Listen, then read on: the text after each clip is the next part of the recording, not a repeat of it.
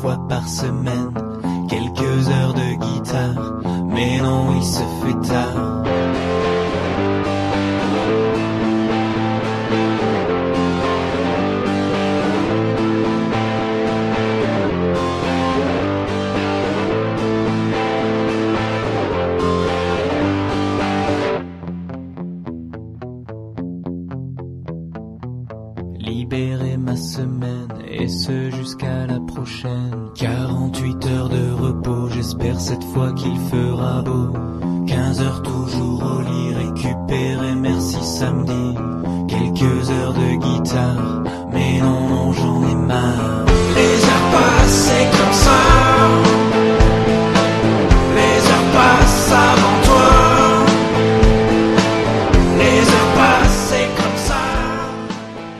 A todos, estamos en otro debate más sobre cosas que nos importan en la podcastera.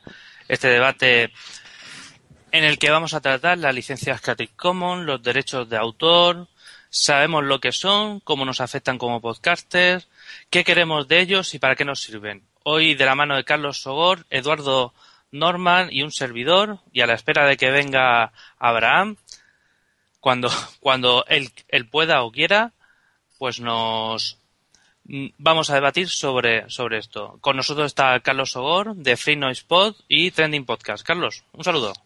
Hola, buenas noches. Está Normión, pero se acaba de caer. Y es, bueno, está un servidor, José Juan, de, de Radio Podcastiano. Aquí nos podrás escuchar a través de nuestra web y de los re- reproductores hab- habituales. Esto también lo se podrá escuchar a través de un podcast, no, eh, podrás descargártelo y a través del podcast de la sección podcast. Madre mía, cómo está saliendo esto. Carlos, Dime. que bueno, estamos ya en directo. Vamos a hablar un poquito sobre licencias Creative Commons. La verdad es que se nos ha caído Sí, me- si quieres. carrilla. Si quieres, lo primero que podemos hacer, eh, tal y como estuvimos comentando, es hablar un poco. eh, bueno, casi todos los podcasts tienen hoy en día licencia Creative Commons. Eh, muchos de ellos, pues bueno, o, o por así decirlo, cada uno tiene una licencia distinta y si te parece bien, lo que podríamos hacer sería hablar un poco de cada licencia, las restricciones que tiene y los beneficios que tiene para que cada cual sepa pues un poco a qué atenerse cuando ponga una licencia o a qué se está teniendo eh, con la licencia que tiene puesta en su podcast. Pues la verdad es que sí. ¿Qué licencias normalmente se suele tener en, en los podcasts? ¿Cuál es la, la, la que normalmente la gente suele utilizar? Pues eh, normalmente todos eh, los podcasters suelen usar eh, obviamente la, la licencia con, con atribución, es decir, la licencia en la que hay que darle el, hay que nombrar al autor del podcast para hacer uso del mismo. Hay muchos podcasters que tienen eh, la licencia compartir igual, que es la share alike, que significa o, o significaría que no se puede variar el podcast para, para volver a distribuirlo, es decir, el podcast conforme lo tuvieras o conforme tú lo colgaras en la web sería eh, como tendría que compartirse, bien a través de radio, bien a través de otra página web, lo que sea. ¿Sí? Hay algunos que tienen eh, el sin obras derivadas, que significa que no puedes hacer, por ejemplo, no podrías hacer un podcast con partes de otro podcast. Por ejemplo, uno de los problemas que yo veo así a priori es que pro- eh, podcasts como Podzap no podrían incluir algunos podcasts que tienen la licencia Creative Commons 3.0 sin obra, sin obra derivada. Y por último, lo más, un poco lo más traumático desde el punto de vista eh, de licencias Creative Commons y del desconocimiento de las mismas son aquellos podcasts que tienen puesto eh, su, eh, la, por así decirlo, la licencia no comercial. ¿Por qué? Pues porque eso les impide algo tan sencillo como que su podcast lo coja cualquiera y pueda mm, ganar dinero con él. Bien sea directa o indirectamente. Es decir, por ejemplo, no podrían poner su podcast en una radio local que tuviera publicidad. Eso con la Creative Commons 3.0. La 3, la 2 o la 1, pero siempre con el, con el no comercial. Sí. el problema, el problema que, tienen es básicamente ese. la, obra, eh, hace un tiempo estuvimos hablando lo gelado, eh, Manus y, yo. El problema está en que no, no hay muy clara, no está muy claro qué qué es lo que se puede y qué es lo que no se puede hacer con las licencias Creative Commons y ese también era un poco el motivo de, bueno de abrir este debate y que la gente más o menos pudiera saber qué se puede hacer y qué no se puede hacer según la licencia que le tengas puesta. Perfecto. Déjame un momento Carlos, de a Eduardo. Eduardo. Buenas, buenas, noches. Hasta que no te presentes no existes. Entonces te tengo que presentar. Esto es muy radiofónico. Hasta que no te presentes no existes. Eduardo Norman, Normión, en Twitter de Trending Podcast. Bueno, Exactamente. Pues buenas noches. Eh, lo que te voy a decir, Carlos, es lo siguiente. Eh, yo lo que, como lo veo, es, lo, de la siguiente manera. La, el Creative Commons lo que, digamos, posibilita es que una persona sepa lo que puede hacer con eso sin que tú, mm, sin que se meta el lío contigo. ¿De acuerdo?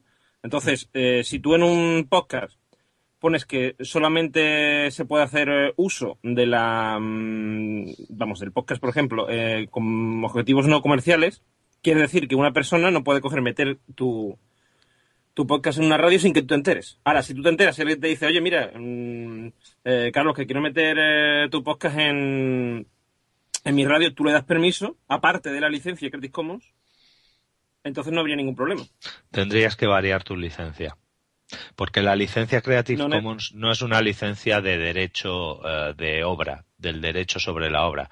La licencia Creative Commons es una licencia sobre la distribución de la misma. A ver, eh, todo, hay, hay que tener una cosa muy clara. Cualquier persona que haga cualquier cosa es autor. Y por la ley, mm, desde el punto, desde el primer punto que eres autor, ese reconocimiento tienen que tenerlo contigo siempre. Es decir, tú nunca puedes renunciar a tu obra, ni por así decirlo, nadie puede apropiarse indebidamente de, tu obra. ¿Vale? pero una vez. pero, dime. En, en, en, Jamendo, por ejemplo, tú puedes comprar una. Hay algunos, por ejemplo, que no son, no tienen derecho comercial, son Creative Commons no comercial. Tú puedes comprar esa mm, una licencia especial que te da Jamendo, que le paga, no sé, que son 60 o 50 euros por canción, y a partir de ahí lo puedes usar con fines comerciales. Sí, Pero tú tienes una licencia especial. Sí, el problema, por eso es lo que, lo que comentaba antes, el problema es que no está claramente definido el, cuáles son los límites de las licencias Creative Commons a la hora de definir el, cada uno de los apéndices. El apéndice non-commercial, el apéndice share alike, el apéndice no deletive works. Entonces, como no están claros en esos agujeros, además la licencia Creative Commons lo bueno que tiene, que es un poco lo que hablábamos antes de empezar el debate, que la diferencia de la licencia de copyright es que es maleable eh, se, puede mm, definir sobre la marcha.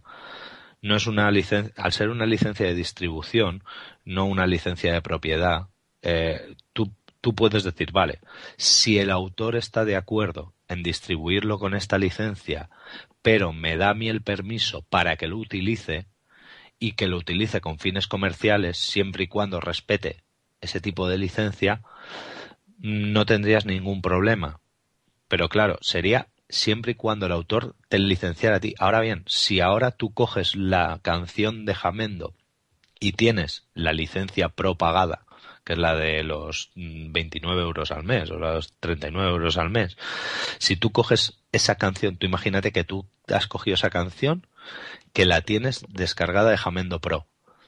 Tú no la puedes usar en un, en un anuncio de televisión aunque, hayas, aunque hayas pagado la licencia Pro de Jamendo, porque la licencia Pro de Jamendo lo que te permite es hacer un uso concreto en una serie de, mm, lugares, por así decirlo. Son bares, son eh, tiendas, peluquerías y cosas de estas. Pero no permite luego el volver a ganar dinero explícitamente con ella. Yéndonos a la fuente. Depende, depende Carlos, porque yo hace poco Sí, yo, yo hace poco he estado mirando presa. Sí, precisamente para, para, un posible podcast, que todavía está ahí en el aire, he estado viendo el tema de derechos, etcétera, y mi idea era eh, coger la, la o sea, lo que sería la sintonía del podcast, mm. eh, comprar los derechos a través de Jamendo. Por, o sea, con los derechos, los derechos de emisión, por si algún día, en un futuro lejano, fuese, el podcast fuese comercial, y tener más, más variantes, mm, o sea, decir, poder elegir más, entre más canciones dentro de Jamendo, ¿no? Entonces estuve eh, mirando y mm, te permite hacer lo que tú dices o hacer una, comprar una licencia para, para lo que es el tema de hilo musical, etcétera, y después también te permite para hacer obras derivadas. Hay uno concretamente, una, una posibilidad que te permite comprarlo, entonces tú tienes ya tus derechos de, de, esa canción concreta, porque tienes que pagar además, eso sí lo tienes que pagar canción por canción, y tú pagas un tanto y ya está, y ahí se acabó. No tienes que pagar nada más, pero tienes que pagarlo. Claro. Claro, claro. Lo que pasa es que ya me, ahí sí que me estás dando la, la otra opción. Es decir, canción por canción. Volvemos siempre a lo mismo. La canción por canción lo que significa es que Jamendo ha llegado a un acuerdo con el autor de esa obra para distribuirlo de esa forma y que, eh, además de distribuirlo a través de Jamendo Pro, si además tú quieres hacer una obra de derivada, tienes que pagarlo explícitamente porque ellos tienen que detallar explícitamente al autor que esa obra va a ser utilizada para hacer una obra derivada. Es, lo que lo que hablábamos al principio. La diferencia entre el copyright y el copyleft eh, reside básicamente en que el copyleft es una licencia de distribución que permite definir hasta el último punto de uso. Es decir, yo puedo, yo puedo coger mi podcast y decir, mi podcast va a ser eh, licencia 3.0 atribución, que significa que cualquiera que lo coja y lo use tiene que decir que este podcast ha sido grabado y realizado por Carlos Ogor. Pero luego yo, ese podcast, puedo coger y decir, vale, aunque mi podcast a través de mi página web tiene licencia 3.0 atribución, significa que cualquiera puede ir ahí y cogerlo siempre y cuando lo mencione. Pero si yo quiero o, alguien quiere eh, hacer uso con la atribución, lo tiene perfecto. Ahora, yo luego puedo coger el mismo podcast, el mismo, sin hacerle ningún tipo de variación, y colgarlo en iTunes o en Spotify a 99 céntimos. ¿Significa eso que yo estoy rompiendo la, la licencia Creative Commons? No. Significa que yo en mi web tengo licencia 3.0 atribución y por ejemplo en iTunes tengo licencia Creative Commons 3.0 sin obras derivadas. Significa que si alguien quiere coger eso, tiene que pagarlo. Y a, raíz de los podcasts, ¿qué nos interesa más? Porque yéndonos a la fuente, a creativecommons.org barra licencias, tenemos en reconocimiento sin obra derivada, que es en que se distribuya igual y que se nombre, y después tenemos reconocimiento no comercial, que no permite el uso de ese archivo para fines comerciales. Entonces, ¿qué opción deberíamos de utilizar los podcasters y por qué? ¿Y qué implicaciones puede tener, qué beneficios para nosotros? Yo la, la licencia que recomiendo siempre para un podcast, o casi siempre, sería la licencia atribución 3.0 que es simplemente que ese podcast se pone a disposición de la gente, cualquiera lo puede coger siempre y cuando referencie al podcast original. Yo, por ejemplo, en mi podcast uso música Creative Commons y como no puedo estar viendo si la música que uso tiene el non-commercial o tiene el, el share alike o tal, tengo que poner una attribution que significa simplemente que mi podcast lo puedes coger y hacer lo que sea siempre y cuando respetes los derechos de las obras que, tiene cada uno, cada obra por separado de las que aparecen en él. ¿Vale? Es decir, yo no le cargo una, una licencia extra más que la que lleven de por sí las propias canciones. Uh -huh. Si vuestro podcast es eh, un podcast que hacéis vosotros, hacéis el guion y no tenéis aspiraciones de venderlo o no queréis simplemente que se venda, mi recomendación, que sí que se le ponga el non-commercial. Ahora, si hay alguna remota posibilidad de que vuestro podcast, o os gustaría que vuestro podcast eh, apareciese en radio, o pudiera ser usado para un anuncio, o pudiera ser, mm, no sé, cualquier cosa, deberíais de eliminar el apéndice non-commercial. Por ejemplo, el, domingo estábamos hablándolo, eh, estábamos hablándolo con Cafelog y ellos ahora tienen que cambiarlo obligatoriamente. ¿Por qué? Porque eh, la licencia no comercial no permite la explotación comercial del contenido. Pero claro, no permite la explotación comercial ni directa ni indirectamente. Es decir, no permite ni retribución directa, por así decirlo, cobrar por el contenido, ni la retribución indirecta, que es algo así como tener un sponsor. Y ellos ahora tienen un sponsor. Tienen un sponsor que les, que les da eh, juegos y películas y todo esto para que la puedan sortear. Claro, eso es una retribución en especies, aunque ellos no lo quieran. Entonces tienen que forzosamente eliminar el apéndice non commercial de su, de su podcast, de su licencia Creative Commons, porque de lo contrario podrían encontrarse con que a la hora de emitir una factura o cualquier cosa podría tener un, problema con Hacienda. ¿De acuerdo? Y una, y una cosa, para entonces, para emitir dentro de Radio Podcastiano, todo el mundo debe tener sin obra derivada, no non comercial. Efectivamente. A ver, no debe, no, no deberían de tener la non comercial, eh, perdón, no deberían tener la, la compartir igual o el sin obra derivada, porque tú lo que estás haciendo, bueno, mm, ahí tendríamos que mirarlo, porque el, el, compartir igual quizás sí, porque mm, bueno, eh, claro, Radio Castellano está compartiendo igual. Sí, está compartiendo igual y, y, tampoco es una obra derivada, porque al fin y al cabo se está respetando la obra original en todo momento. Entonces yo creo que en concreto, por ejemplo, en Radio Podcastellano no habría ningún problema siempre y cuando no te dediques a poner publicidad por ahí y, haya que quitar el apéndice no comercial. No creo que tuvieras problema con ninguna de las licencias. El único problema es que hay algunos podcasts que sí que meten cuñas de publicidad dentro de sus podcasts. Yo en Radio Podcastellano no sé, no se, no se elimina en ningún momento, pero dado que el non comercial no se permite la no comercialización de ningún podcast ni en, su espectro bloquearía los podcasts que emiten publicidad con los que no emiten y los que tienen non comercial. ¿Verdad que sería un tema un poco duro?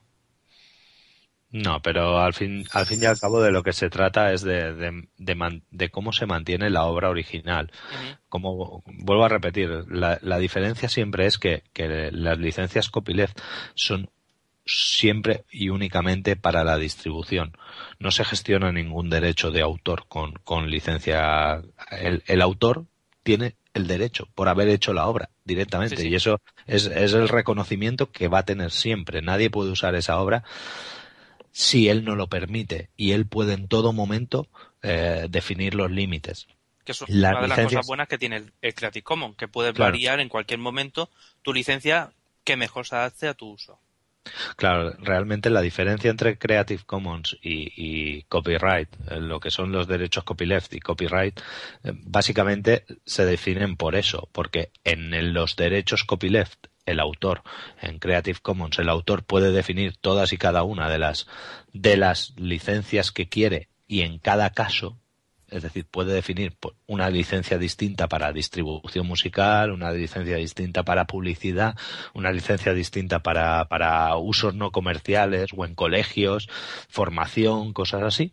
Y en copyright no. En copyright lo único que se gestiona es el derecho de autor.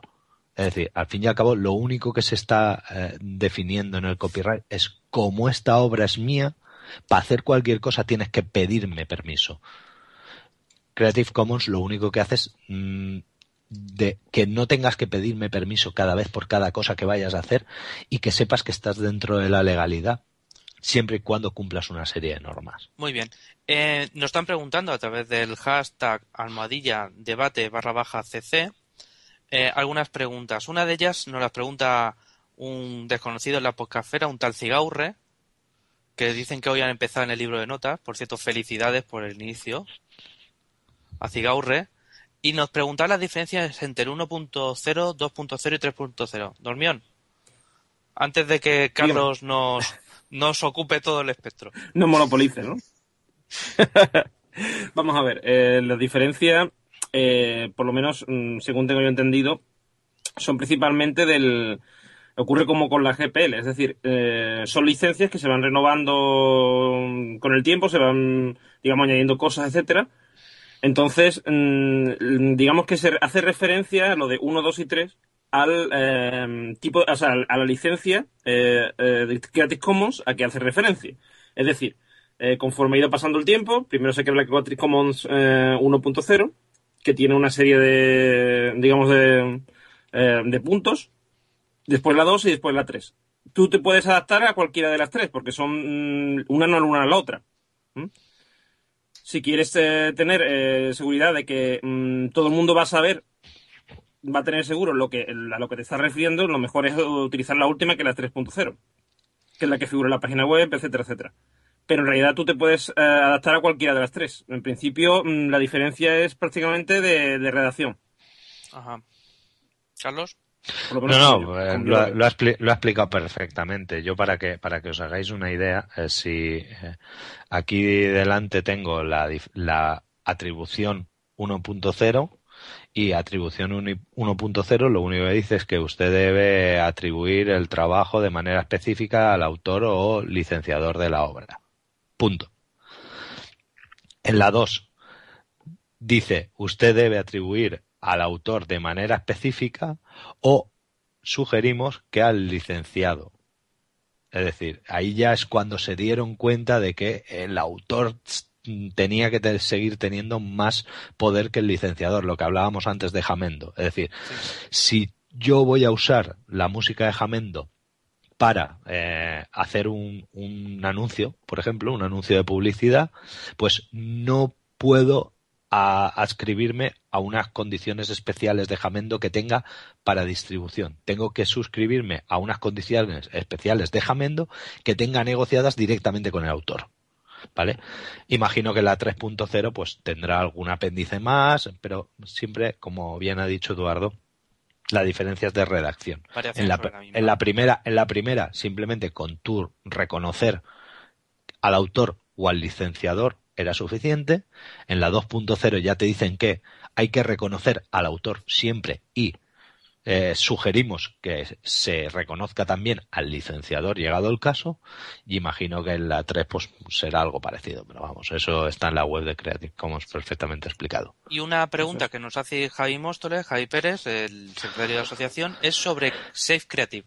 Safe Creative es una plataforma de registro de propiedad intelectual a la cual la asociación podcast registró el, su, el libro, que es el libro Podcasting, tú tienes las palabras, y se registró en esa plataforma. ¿Qué pensáis sobre, sobre ese tipo de registro de propiedad intelectual? Sobre, por ejemplo, Seis Creative. yo estoy, mm, yo estoy a favor, yo estoy a favor de ese tipo de, registro, porque hay una, no sé si lo sabéis, hay una forma de, digamos, no gastarte el dinero a la hora de registrar una, una propiedad intelectual que es enviarte una carta certificada a ti mismo. Que por cierto, o sea, decir, tú te envías Sí, sí, una cosa es que yo hace poco, bueno, con, el tema del diseño de una camiseta, esa ese es la manera más básica de hacer el registro de propiedad intelectual. Explícalo, porque mucha gente no lo sabe. Tú te mandas a ti una, tú te mandas a ti una carta certificada, bueno, o no certificada, basta que tenga el matasello, de manera que tú dejas el sobre cerrado, de manera que tú ante un juez puedas demostrar que tú te has enviado a ti mismo esa carta en tal fecha y esa fecha es la fecha de, de, vigencia, digamos, de tu creación de la obra. Estás certificando de esa manera que tú has creado esa obra en ese día o fecha anteriores, pero te quiero decir, a partir de ese día contaría como, como fecha de creación. De manera que si yo llego después y digo, oye, eh, eh, Juanjo, que mm, yo he creado esta obra y tú me dices, no, yo he creado esa obra, la he creado yo antes, tú me has copiado. Entonces tú tienes la manera de demostrarlo diciendo, mire, mire usted, señor juez, yo tengo aquí este documento dentro de este sobre, sellado por eh, un organismo externo a mí, que es Correos, indicando que yo tal día me envié mismo esta obra y sin embargo este señor, eh, este Juanjo, ha sacado esta obra mm, dos meses después. ¿Mm? Sí, pues hay un... Esto hace lo mismo hay un apéndice dentro del registro de patentes, la oficina de, registro de marcas y patentes, que dice eso mismo. El registro de patentes no se puede utilizar el conocido como registro barato, que es el enviarte una carta certificada a ti mismo con una fecha tal. O sea, la propia oficina de, marcas y patentes dice que eso no vale. La cosa es que ante un juez ya es otra cosa. Pero, para una marca, es que ten en cuenta que esto estamos hablando, que aquí estamos hablando, mm, la marca, es que una marca y una patente es distinto, porque tú en una patente lo que estás obteniendo con la patente es. Sí, sí, pero con el diseño y con la patente lo que estás obteniendo es durante un tiempo limitado, porque tenés en cuenta que prácticamente lo que, lo que se refiere a, a una creación, o sea, como autor, como autor no, digamos, no técnico, es decir, no estás creando una tecnología o una técnica, sino lo que estás creando es una, una propiedad intelectual, ¿no? Mm, o sea, un libro, un post, lo que sea, ¿no? Eh, tú, como autor, eh, tienes mm, derechos, mientras que no lo cedas, derechos sobre esa obra durante toda tu vida y te sobrevive incluso, porque se ha, se ha ido ampliando la, digamos, el tiempo de, de duración de, de esos derechos y te sobrevive. De manera que tus hijos tienen derecho también a eso, a, a esos derechos, ¿no? sobre esas, sobre esas obras y obras derivadas de tu obra. Eh, ¿Qué ocurre aquí? Que en, la patente es distinto, porque supone que tú estás haciendo una contribución a eh, lo que es el bien de la humanidad, por así decirlo, al avance, y eso te cuesta un dinero. Entonces lo que busca la patente es que tú dinero y tengas un retorno de ese dinero. Eh, ¿Qué ocurre con el tema de las patentes, por ejemplo? ¿Qué ocurre con el tema? Que si yo, por ejemplo, registro eh, una manera de, ¿qué te digo yo? Registro mañana un ordenador X o registro una forma de concreta de grabar un podcast en que grabando cinco minutos ocupas cuatro horas, ¿no? Imagínate, por ejemplo.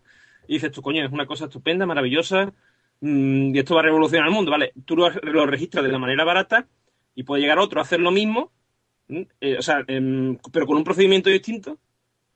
También tendría derecho él a explotarlo, tendría derecho los dos, porque son procesos distintos, aunque hagan lo mismo. Y eso es lo que hace la oficina de patentes, distinguir una cosa de la otra. Por eso es lo, por lo que obliga a pasar a través de la oficina de patentes. Que barato no es. Claro, barato no es, en absoluto. Barato, no es. El registro de la propiedad intelectual de obras derivadas tienen un coste, el coste se puede, se puede consultar. Barato no es. Pero poco. Las tiradas de libros de 10.000 te cuesta, de 10.000 ejemplares o 1.000 ejemplares te cuesta a lo mejor 500 o 600 euros. La verdad es que barato el registro no es. La manera barata de hacerlo es enviar eso, pero después el juez te lo tiene que aceptar. Claro, pero ten en cuenta que lo que estamos hablando aquí es que desde cuando tú eres autor de una obra, no es como el caso que había comentado antes de del, una creación técnica, sino que, eh, o sea, tú eres el creador de una obra. Lo que pasa aquí es que eh, en el momento en que tú la creas, tú ya tienes derechos adquiridos. De manera que aunque tú no lo registres, tú eres el autor y tienes derechos sobre esa obra. Lo único que estás haciendo con lo de la carta es demostrar que tú eres el autor. Porque tú lo único que tienes que hacer es demostrarlo. Yo soy el autor de esto, lo puedo demostrar de tal manera, sea cual sea, y ya está. En el caso del, del registro de la propiedad con respecto a lo que es la patente, es distinto. El tema del que estamos hablando de Safe Creative eh, es un registro de propiedad intelectual que lo que hace es mediante mm, técnicas de, estampado de tiempo y mm, vamos una serie de, temas técnicos vamos de digamos de em, que em, lo que hace es em, encriptar el, archivo encriptar el archivo con, la, con una fecha de tiempo de manera que eso no queda ahí modificado en el o sea sin modificar en lo que es el servidor de ellos y tú puedes demostrar que en esa fecha tú lo subiste. Con lo cual es lo mismo que, estamos hablando antes de la carta, ¿no? Pero es más seguro y es mucho más, eh, más fácil de demostrar, porque tú tienes una entidad que te está protegiendo con respecto a. y que va a defender tus derechos, digamos, legalmente con respecto a, a cualquiera que llegue por ahí. Y hablando de entidades de derechos de autor, entramos a nuestra querida llamada entidad de derechos de autor suprema, a la SEGAE. La SEGAE. Temas de música y derechos de autor. A ver, Carlos, empieza. No, sabéis que a mí, sabéis que a mí este es un tema que, me, cuesta, me cuesta ser imparcial, ¿no? Yo sí que estoy, a ver, no estoy en contra de los derechos de, de, la explotación de derechos de autor a través de entidades de gestión, que al fin y al cabo es lo que es la SGAE, pero a mí me gusta más que, a ver, cuando un autor cede los derechos a una entidad de gestión, está cediendo absolutamente todos los derechos excepto el de hablado ese que cuando una tú haces algo y, y si consigues demostrar que lo has hecho tú, eso te valdrá el resto de tu vida. Lo cual no significa que vayas a ganar dinero el resto de tu vida con eso que hayas hecho. A lo mejor no ganas dinero nunca porque a nadie le interesa y nadie te lo compra. ¿vale?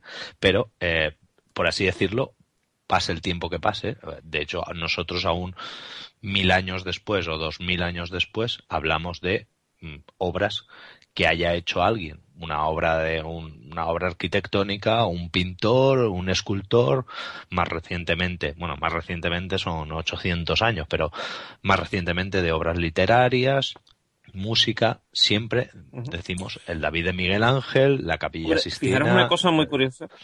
Fijaros una cosa Sí, sí. Fijaros una cosa muy curiosa que es el tema, es el tema de, de, por ejemplo, no sé si lo sabéis, cuando la famosa ley Sinde, eh, la señora ministra sacó un artículo eh, diciendo que los derechos de autor existen desde hace mucho tiempo y puso de ejemplo a, mm, al Quijote. Yo ahora mismo firmaba porque tuviésemos unos derechos de autor como el Quijote. ¿Sabéis cuánto tiempo tenía Cervantes mm, de explotación de la obra? Diez años. Diez años, efectivamente. O sea, es decir, ese señor se murió habiendo ya eh, expirado su tiempo de digamos de y aún así bueno así lo copiaron ¿eh? porque hicieron el famoso el famoso Don Quijote de Avellaneda que era otro autor eh, lo, lo, copió y por eso sacó Cervantes porque Cervantes no tenía intención de sacar la segunda parte sacó la segunda parte del Quijote porque Avellaneda eh, publicó ese falso Quijote. Y de hecho hay alusiones a Avellaneda en el segundo Quijote, hay alusiones a él eh, poniéndolo guapo. ¿sabes? es decir, eso ya existía, ya había problemas entonces de piratería. Sí, a ver, de todas formas, siempre, sí, siempre, eh, además en el caso concreto este pasa lo mismo con, con el tema del Quijote. A ver, eh, realmente el problema ahí no no es, es, mezclar cosas que son distintas. El reconocimiento al autor, eh, como decía, es que nosotros seguimos hablando del David de Miguel Ángel o seguimos hablando de obras de, de hace muchos años, ¿vale? El autor siempre hay que mencionarlo. El autor nunca pierde el reconocimiento. Ahora bien, otra cosa son los derechos de explotación, que eso es lo que Cervantes tenía 10 años. Lo importante de Safe Creative es que te reconoce el derecho de autor. Es decir, reconoce que tú eres el autor y te reconoce ese mm, reconocimiento, nunca mejor dicho, ¿vale? Eso es una cosa y otra cosa es la explotación de los derechos, que esos dependen de las leyes que hay en cada, en cada país.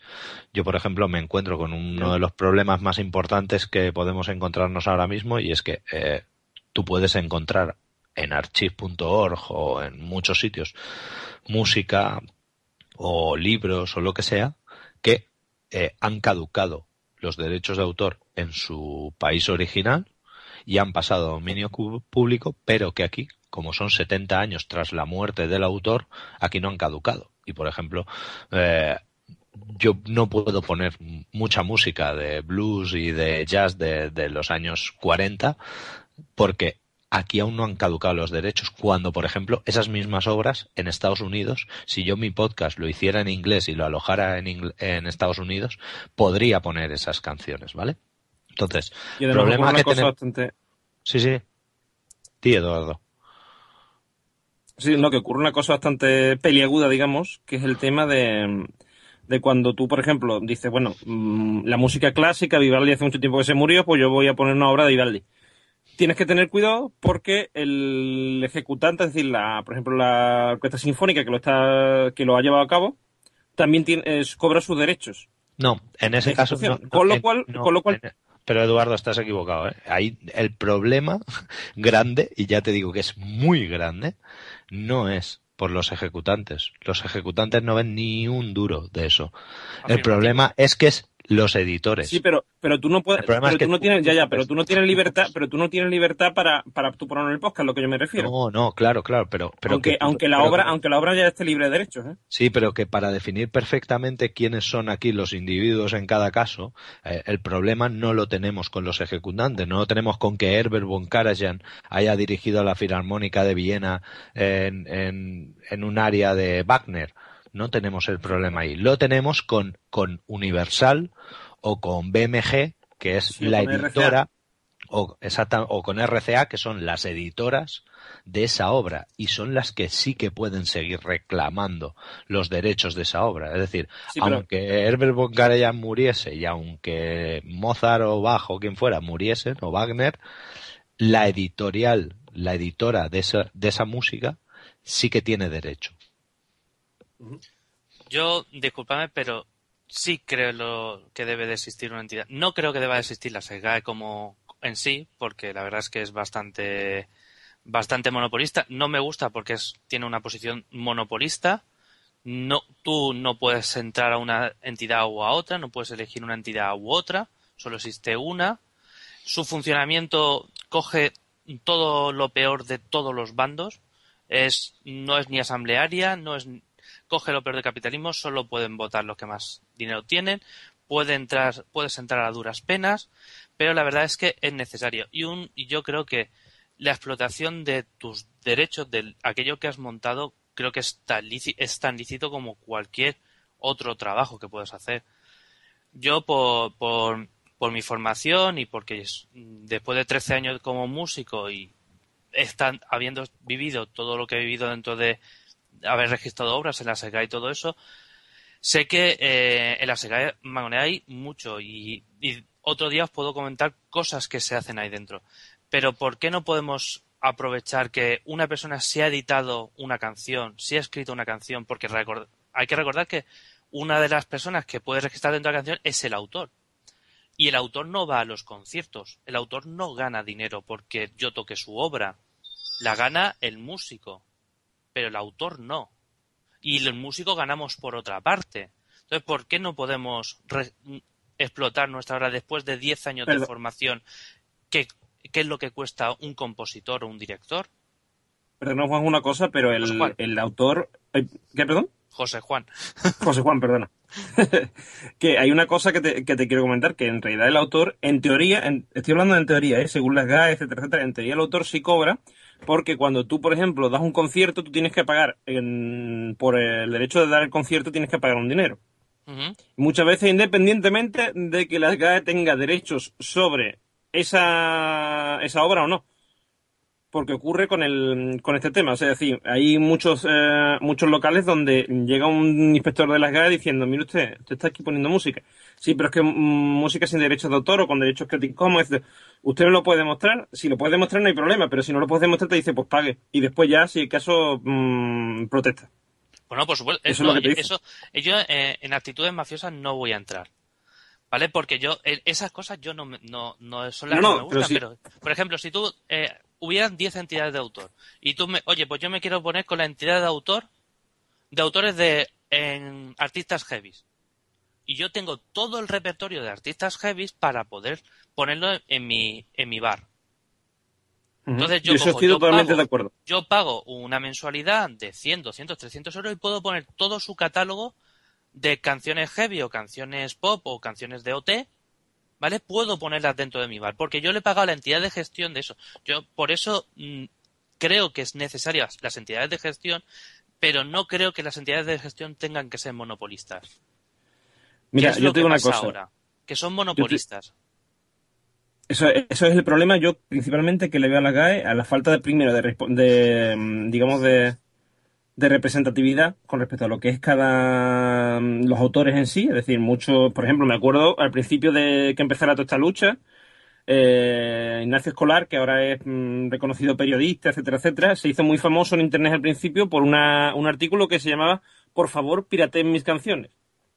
Él era, pertenecía a la SGAE, o sea, pertenecía, es decir, es autor y estaba registrado en la SGAE, igual que te ocurre a ti, y él eh, llegó un momento en que dijo, mira, hemos vendido, no sé si eran 60 eh, o 70 mil discos en un grupo que él tenía, no consiguió absolutamente nada de dinero, no, o sea, no consiguió generar nada y, eh, sin embargo, sabía que probablemente del dinero que él había generado como derechos de autor, había, habría alguien quien le habrían abonado, pero él como no superaba el, el tanto por ciento de, de ventas, etcétera, etcétera, no le daba un duro. Entonces él consideraba que para él obtener conciertos y el poder hacer dinero de vivir de la música, el que le piratara las canciones era algo positivo. Se hizo muy famoso por eso, su blog mm, eh, cobró mucha importancia y yo creo que gracias a ese artículo eh, Ignacio Escolar hoy es muy conocido, por lo menos en Internet, ¿no?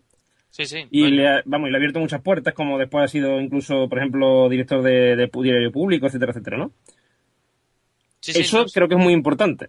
El tema de, que no se da cuenta las GAE que está, bueno, no se da cuenta, mucha gente no se da cuenta de que las GAE en, no es una sociedad abierta, como decía antes Jorge, o sea, y, perdón, Carlos, que no es una sociedad donde tú tengas representatividad, donde tú puedas hacerlo Es decir, yo quiero hacer esto, yo quiero hacer, no quiero, o sea, quiero retirar en este momento mis derechos o quiero permitir que un colegio pueda poner mi obra o que para una obra de caridad se reproduzca mi obra.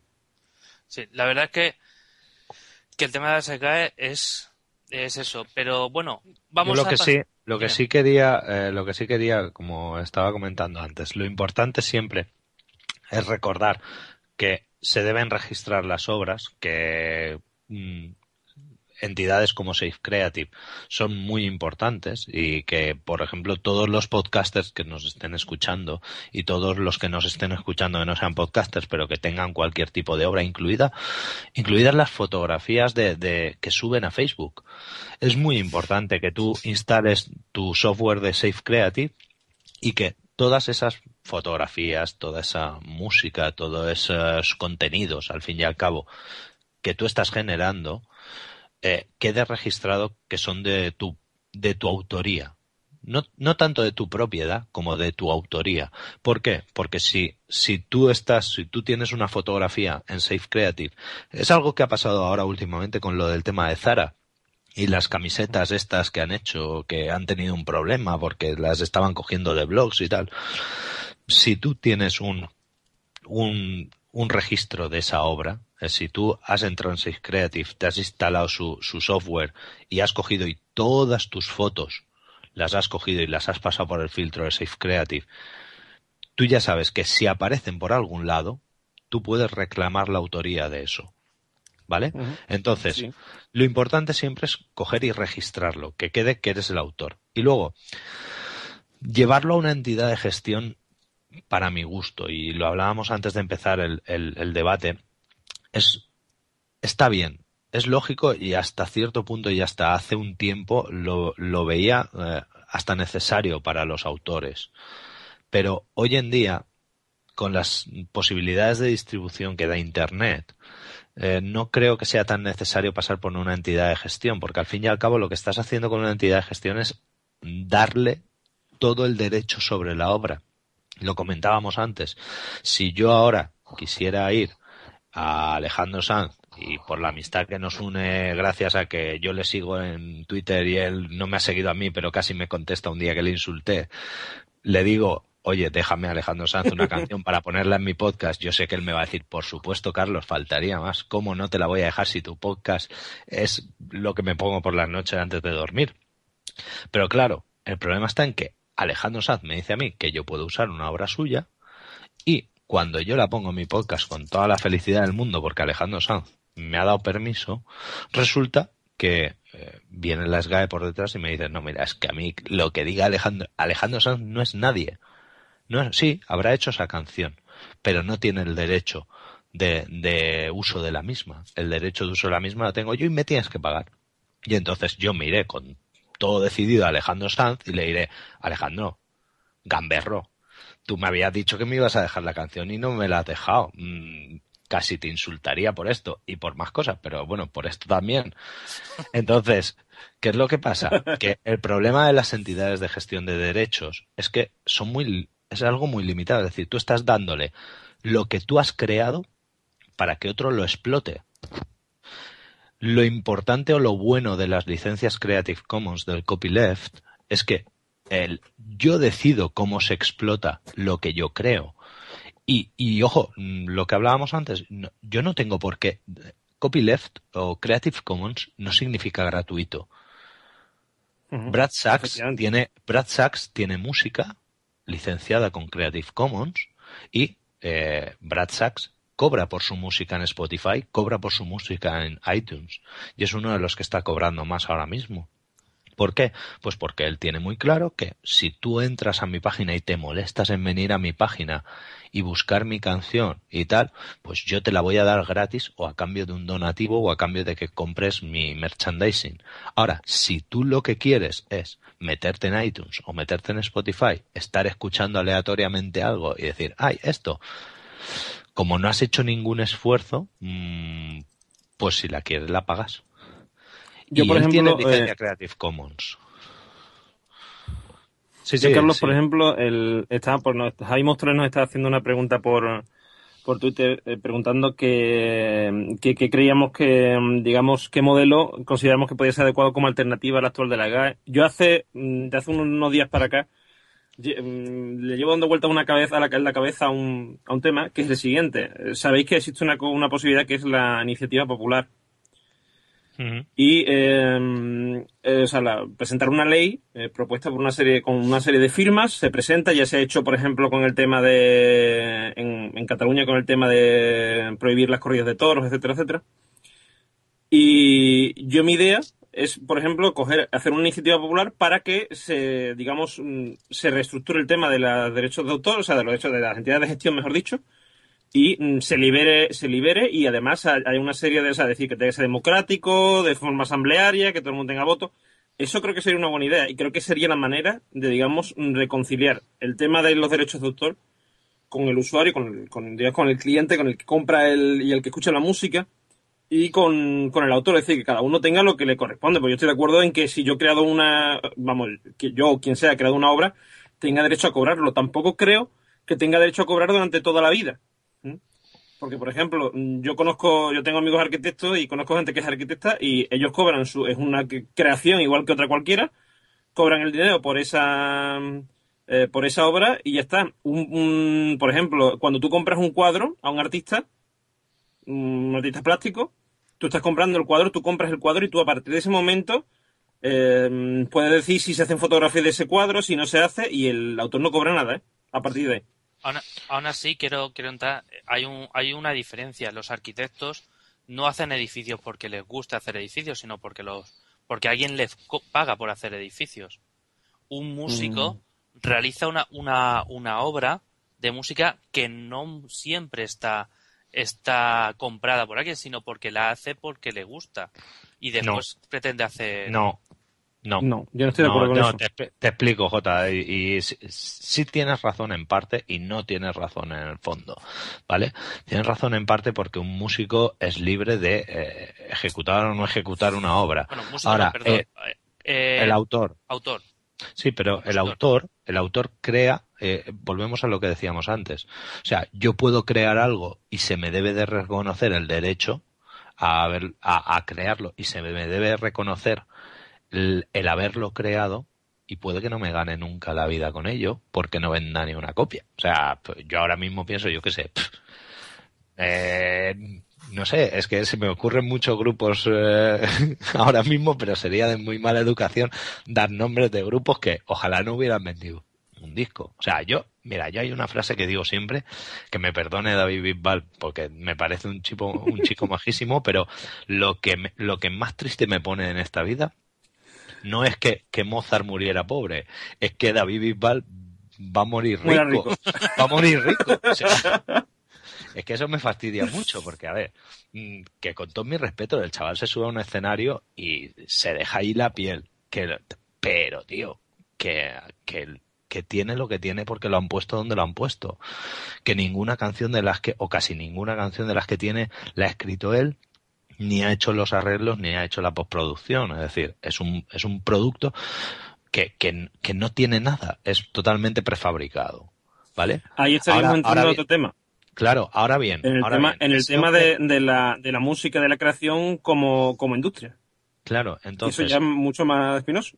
Claro, entonces, para no meternos en el tema del GAE ni nada, yo no dudo que la gente deba de tener eh, capacidad de crear, es más, hace poco veía un tuit eh, por Twitter y que decía, y yo de hecho alguna vez, creo que incluso en un post lo puse una vez, que, a ver, que la, que la música no, no se va a acabar porque se acaben los derechos de autor, que en el siglo XII no había derechos de autor y había música.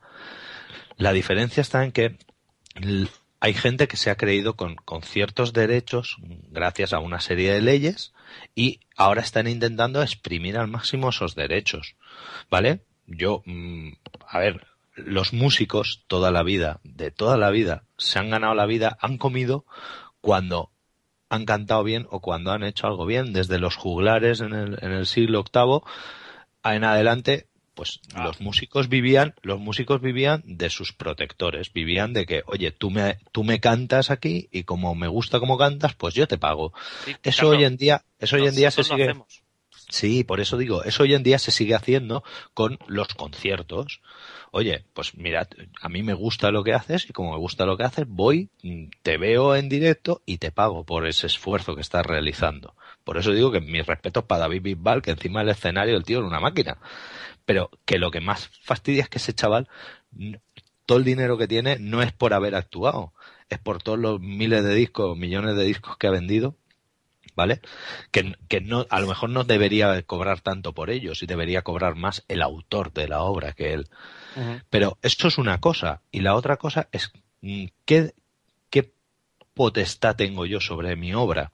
Pues sobre mi obra, más allá del nombre, a mí lo que me gustaría tener, sería tener control. Y hoy en día, eh, como ha dicho Eduardo, no hace falta a ver, lo de Eduardo me parece bien, pero me parece demasiado querer tirar del hilo. ¿vale? Me parece querer decir, yey, vamos a hacer aquí una, una OPA hostil y muy hostil, ¿vale?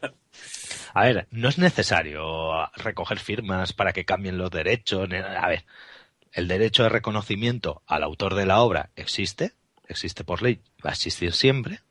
Como hemos dicho, siempre y cuando tú registres a través de Safe Creative o lo que quieras, tú registras tu obra y, y defines que automáticamente eres el autor de la misma.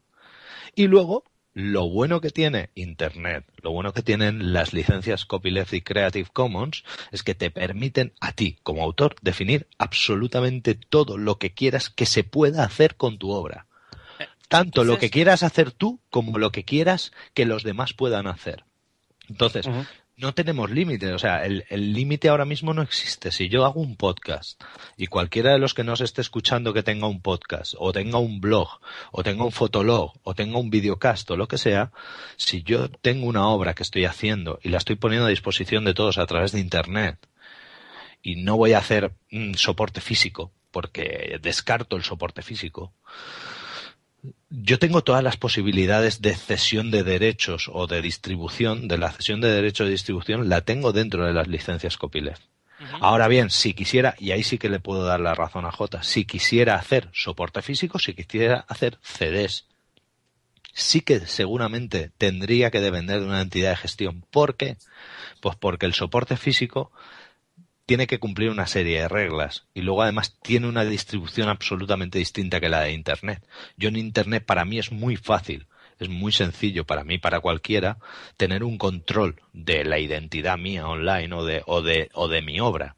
Simplemente me voy a Google, pongo una búsqueda en Google Notes y, digo, vale, búscame cada vez que se, se mencione el nombre Free Noise Pod, me mandas un correo electrónico diciéndome dónde se ha nombrado yo la tengo puesta. Eh, además, además, Carlos, ocurre una cosa, yo por lo menos lo veo así. El problema de que lo que tú estás diciendo que es muy sensato y es totalmente cierto, o sea, yo estoy totalmente de acuerdo contigo, pero considero que es el problema eh, concretamente que, está produciendo todo esto de, la ley SIN, etcétera, etcétera. ¿Por qué? Porque cuando en principios del siglo XX, finales del siglo XIX, eh, los señores que se dedicaban a tocar en directo, porque antes mm, en cine, en el cine había un señor tocando el, piano durante, la, durante las películas eh, mudas. Eh, en los sitios mm, tú no llegabas en una discoteca y había allí música puesta, sino pero no había efectivamente fonógrafo, etcétera. Eran unos señores que estaban allí tocando. Todos esos se rebelaron y dijeron, vamos a ver que nos vamos a quedar en el paro. Que nos están mandando a la calle porque ahora mm, llega un señor por un disco y nosotros nos quedamos sin poder hacer nuestro trabajo. Eso es lo que está pasando ahora. Estamos pasando de, escuchar todos los días diciendo que se venden menos CDs y dices tú, pero bueno, ¿dónde están las cifras de, por ejemplo, que se vende en iTunes o lo que se vende en otros formatos, no?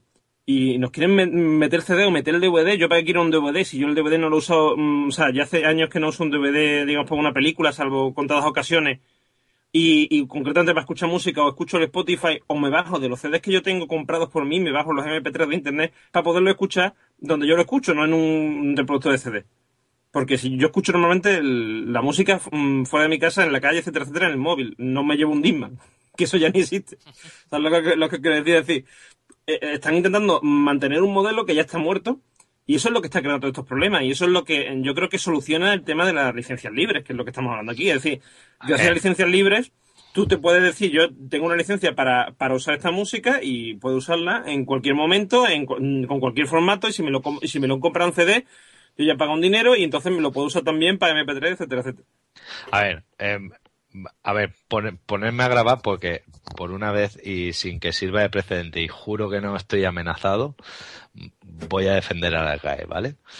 Entonces, eh, Esto está siendo grabado. a ver, a ver, que sí, que Eduardo tienes toda la razón, ¿vale? En, en un, y además ha sido lo primero que yo he dicho, en un canal de distribución totalmente online, eh, no es necesaria la entidad, las entidades de gestión de derechos. Ahora bien, en España hay casi 45 millones de habitantes y solamente hay 8 millones de hogares con acceso a banda ancha o 9 millones a banda ancha creo que son y 12 millones de acceso a internet, ¿vale? Eh, se siguen vendiendo no, no- yo no, yo no los compro, tú no los compras, JJ casi seguro que no. Bueno, miento, yo compro alguno, ¿vale? Pero se siguen vendiendo CDs, se siguen vendiendo discos de vinilo, lo que no se venden son cintas de cassette. No me preguntéis por qué, ni minidisc, que ahí tengo yo mis minidisc muriéndose de asco, que Que fui el, único que se compró un minidisc en España. Pero se sigue vendiendo soporte físico. Eh, a ver, si lo hablamos con la música o con los... con- si lo hablamos con la música, a lo mejor queda un poco más raro porque está una super plataforma que es iTunes que parece que nos absorbe a todos, pero Pero Carlos, piensa, pero cosa- piensa, pero piensa en los libros. A ver, piensa en los libros. Piensa en el cine. ¿Cuánta gente va al cine? ¿Cuántos, cuánta gente, cuántas entradas de cine?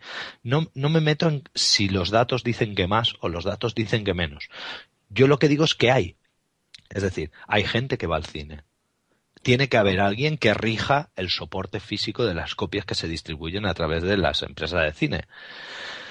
Hay gente que compra libros, ¿vale? Aunque yo tenga mi Kindle nuevo, que va, que no veas, que ya os lo digo ahora, o sea, la mejor compra que he hecho en los últimos tres años, más que el ordenador, ¿vale?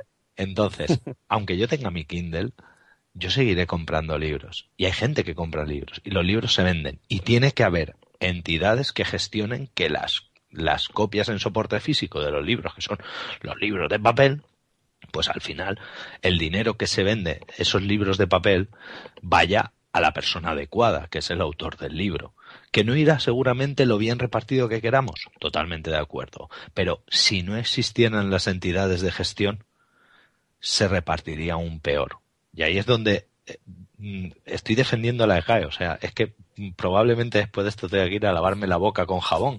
Pero, Pero, Carlos, es el que problema es es, que yo estoy de acuerdo. es Yo necesario. estoy de acuerdo, pero, pero vamos a una cosa. Yo, por ejemplo, estoy de acuerdo que debe haber policía, ¿vale?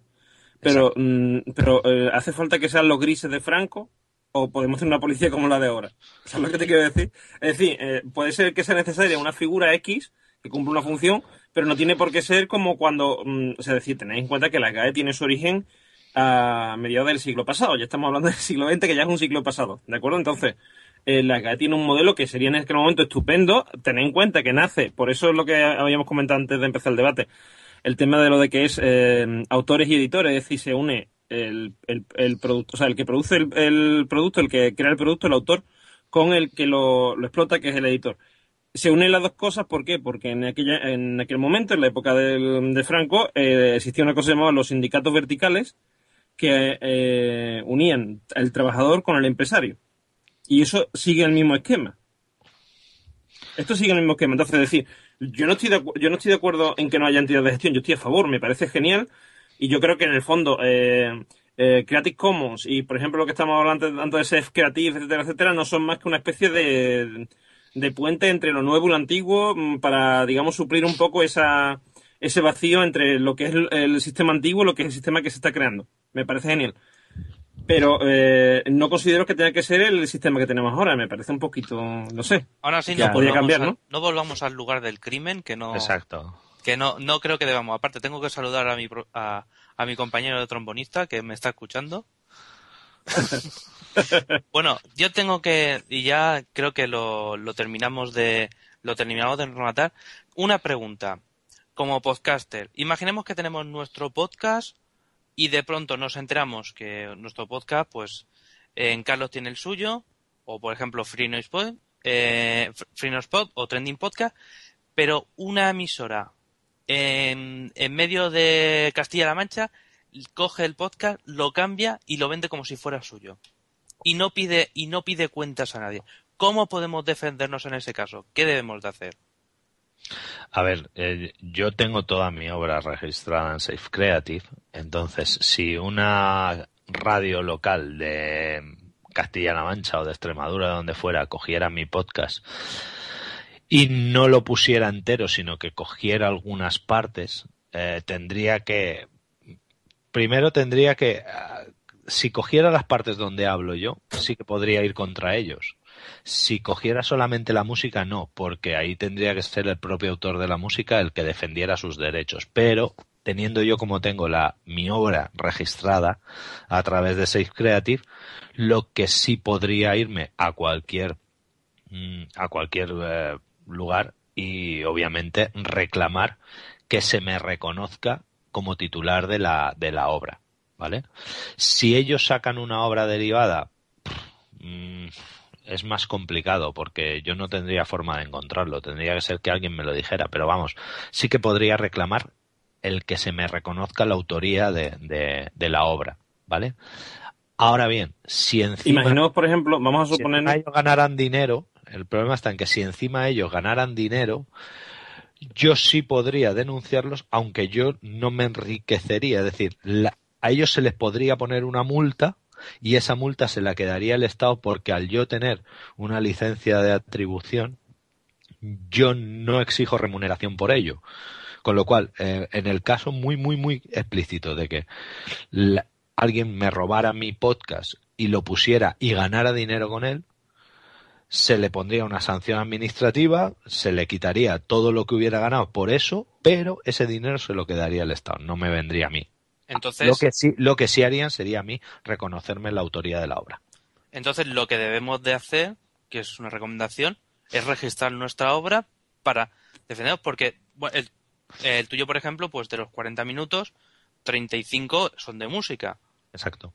Pero, por ejemplo, imaginemos la buhardilla, o cualquier otro podcast eh, de ese estilo, como puedan ser los de, los Ciencia Es. Los Danco, la Ciencia Es, que es un, narrador hablando. un ejemplo muy un ejemplo muy sencillo es, por ejemplo, el tema de Trending Podcast, que participamos con ellos. imagínate que, por ejemplo, eh, a una, lo que tú dices, una cadena de radio local o provincial, lo que sea, le da por, eh, por poner el todos los días en su informativo o en un programa de sobre internet, etcétera, un corte nuestro, o sea, el corte de cada día, eh, hablando sobre el tema que sea. Entonces, ahí eh, nosotros tendríamos derecho a, quejarnos, ¿no? Salvo, que es lo que estábamos hablando antes, el tema de, la, de las Creative Commons. Es decir, si yo he dado permiso para que tú me, me puedas, o sea, puedas usar mi, mi, mi obra de forma derivada, etcétera, etcétera, si yo no he indicado una retribución, o sea, un reconocimiento, una attribution, que es que lo normal es que sí, ¿no? Eh, tú lo puedes hacer. Si tú dices, mira, esto está sacado, si por ejemplo ponen ese, eh, ese corte y dicen, mira, esto está sacado de trendingpodcast.com, que es un podcast, etcétera, etcétera, lo dicen, incluso a lo mejor ponen una promo del podcast, por ejemplo, después de poner la parte nuestra, pues entonces no estarían infringiendo ninguna ley si lo tenemos registrado como no, en ningún caso. A ver, eh, eh, a ver, sí, que sí que, el, que lo que dices es totalmente correcto. Que el, caso que me ha comentado mi José Juan es distinto. Es decir, que, no, no reconocieran ningún.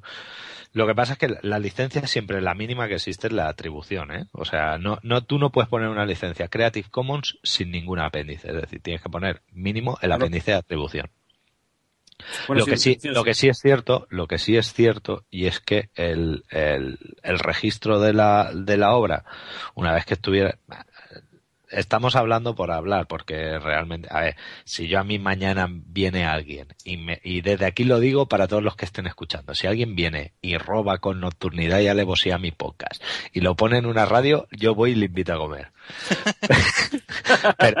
pero, pero, no, sí que nos gusta a todos que se nos pueda reconocer el derecho, o que llegado el caso, a mí lo que no me gustaría es que alguien fuera pues diciendo, oye, mira qué voz más bonita tengo, no la tengo bonita, pero bueno, imaginaros que yo qué sé, que fuera la voz de, de Abraham, de la guardilla, y dijera, mira qué vozarrón tengo y tal, este soy yo hablando.